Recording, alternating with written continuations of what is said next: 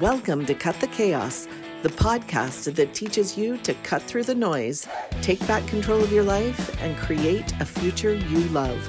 I'm your host, professional certified coach, Sandra Jarvis. Let's do this.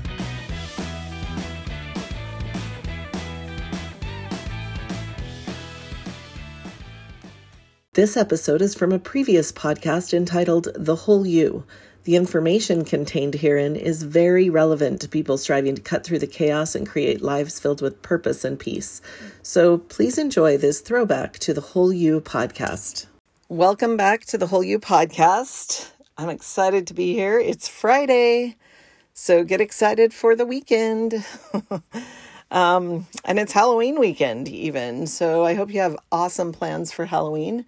I know we are going to have all of our grandchildren come to our house and go trick-or-treating and have a little barbecue in the neighborhood. So I hope you have some awesome plans for the weekend. Um, today's topic is time and the value of time. So I'm sure that you have heard the saying, time is money. And recently, I have realized that that's really not true. Time is not money. Time is life. And because time is life, it is priceless. Your time is priceless. And as I kind of came to realize this recently, I started wondering how many of us recognize just how priceless our time is. Now, I've been hearing throughout my entire life how priceless time is, but I saw this a little bit differently when I was in the accident that severed my hand. For years before that accident, I had been severely depressed. I was living in victim mentality. I was feeling like I was totally at the effect of my life and that I had no control over it. Have you ever felt that way? Like you just don't have any power to create change or to make decisions about how your life is going to play out? If this is you, if you're sitting around wasting time, licking your wounds, living in victim mentality, wallowing in shame, not engaging in your life, blaming other people for your misery, I get it. I totally get it. I've been there. And this is the episode for you. During the weeks um, following my accident, I realized how much time I had wasted waiting for someone else to show up and save me. If you had asked me if I wanted to change, I would have said absolutely. But the truth is, I wasn't doing anything to make the change happen. I thought that there was going to be some magical event that would take place in my life that would suddenly bring purpose and peace. Seriously. If you read my book, I talk about it in there. It's my big one theory. And I really was just waiting for that thing to happen so that I could have a good life. But as I lay in I C U for the next two week plus weeks, and then during the months and the years after that accident, I realized that it was entirely up to me to make the most out of my time here on the earth. I could be mad about the circumstances of my life. And frankly, I had reason to be mad, but the anger wasn't changing anything. I could be bitter because of all of the abuse that I had suffered, but the bitterness wasn't serving me. I could be depressed about the things that I saw as unfair, about my husband's addiction, about my child's sexuality, about the balance in my bank account, about, uh, I mean, there were all kinds of things, all of these things that were affecting me and my family, but my depression wasn't making anything better either. Now, I want to I want to be really clear that I know, letting you know that depression is real. I understand that depression is real. I have suffered from clinical depression for most of my life and have taken medication to manage that And I am not talking about depression that is clinical and that needs uh, that needs attention. But I am talking about the depression that comes from simply wallowing in your pain. Because I could continue to wallow. I could continue to mourn the loss of my childhood, the loss of friendships, the loss of intimacy, the loss of finances, the loss of my hand, the loss of all of those things. But honestly, it wasn't doing me any good. And it was during this time that I started really realizing the value of life and the value of time, because we have a finite amount of time in our lives. And once it's gone, it's gone.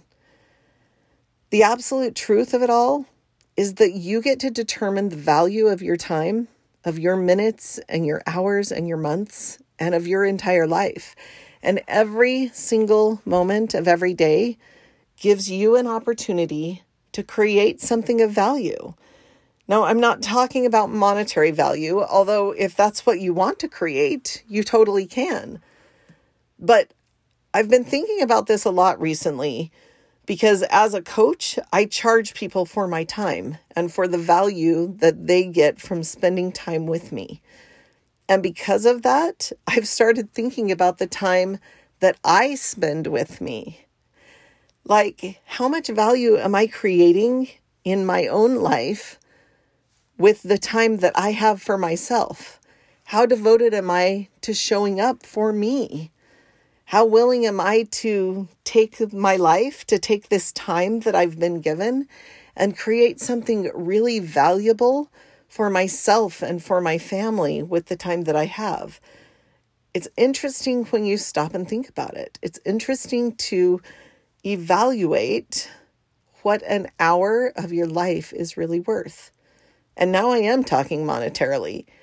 Is it worth ten dollars an hour or twenty-five dollars an hour or sixty dollars an hour or one hundred dollars or one thousand dollars?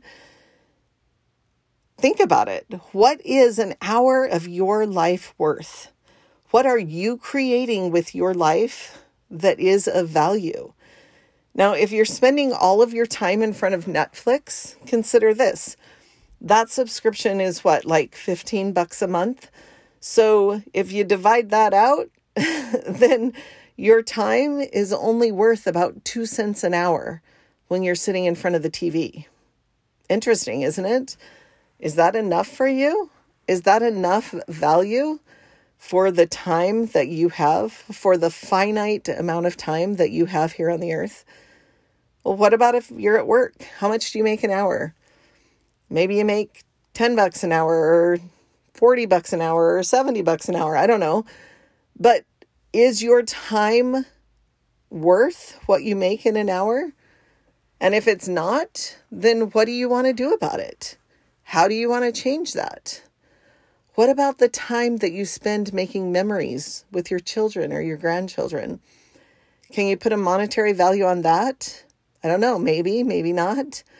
I'm just suggesting that when you start looking at how valuable your time is, your precious time, it gives you perspective for your life, because one day it's all going to be gone. Your time will be up, and then it will seem incredibly valuable to those that you left behind. So give it some thought. What is your time worth and why? And what do you want to create with your time? What are you going to leave behind when your time is completely gone? Stop waiting for things to change before you decide to create a life you love. Stop waiting for someone else to show up and save you from the things that you don't want to spend your time doing. And stop giving time to the things that don't matter. And start focusing on the things that do, the things that you love. If you're not living the life that you desire, then stop feeding that life with your time, because it's entirely up to you. You get to choose how to spend your time, and your time is priceless. So today's affirmation is this. Today, I choose to make conscious choices about how I spend my time and the value I create with the time I have, because time is the most precious commodity I own. It is finite, but its value is infinite. All right. Thanks for joining me again. I hope you have a fabulous weekend, and we'll talk to you next week. Bye-bye. Thanks for being here today. If you're enjoying the podcast, please follow, rate, and review to help me get the word out. And if you really enjoyed this episode, grab a screenshot and share it on social media. Thanks again for spending a few minutes in my world.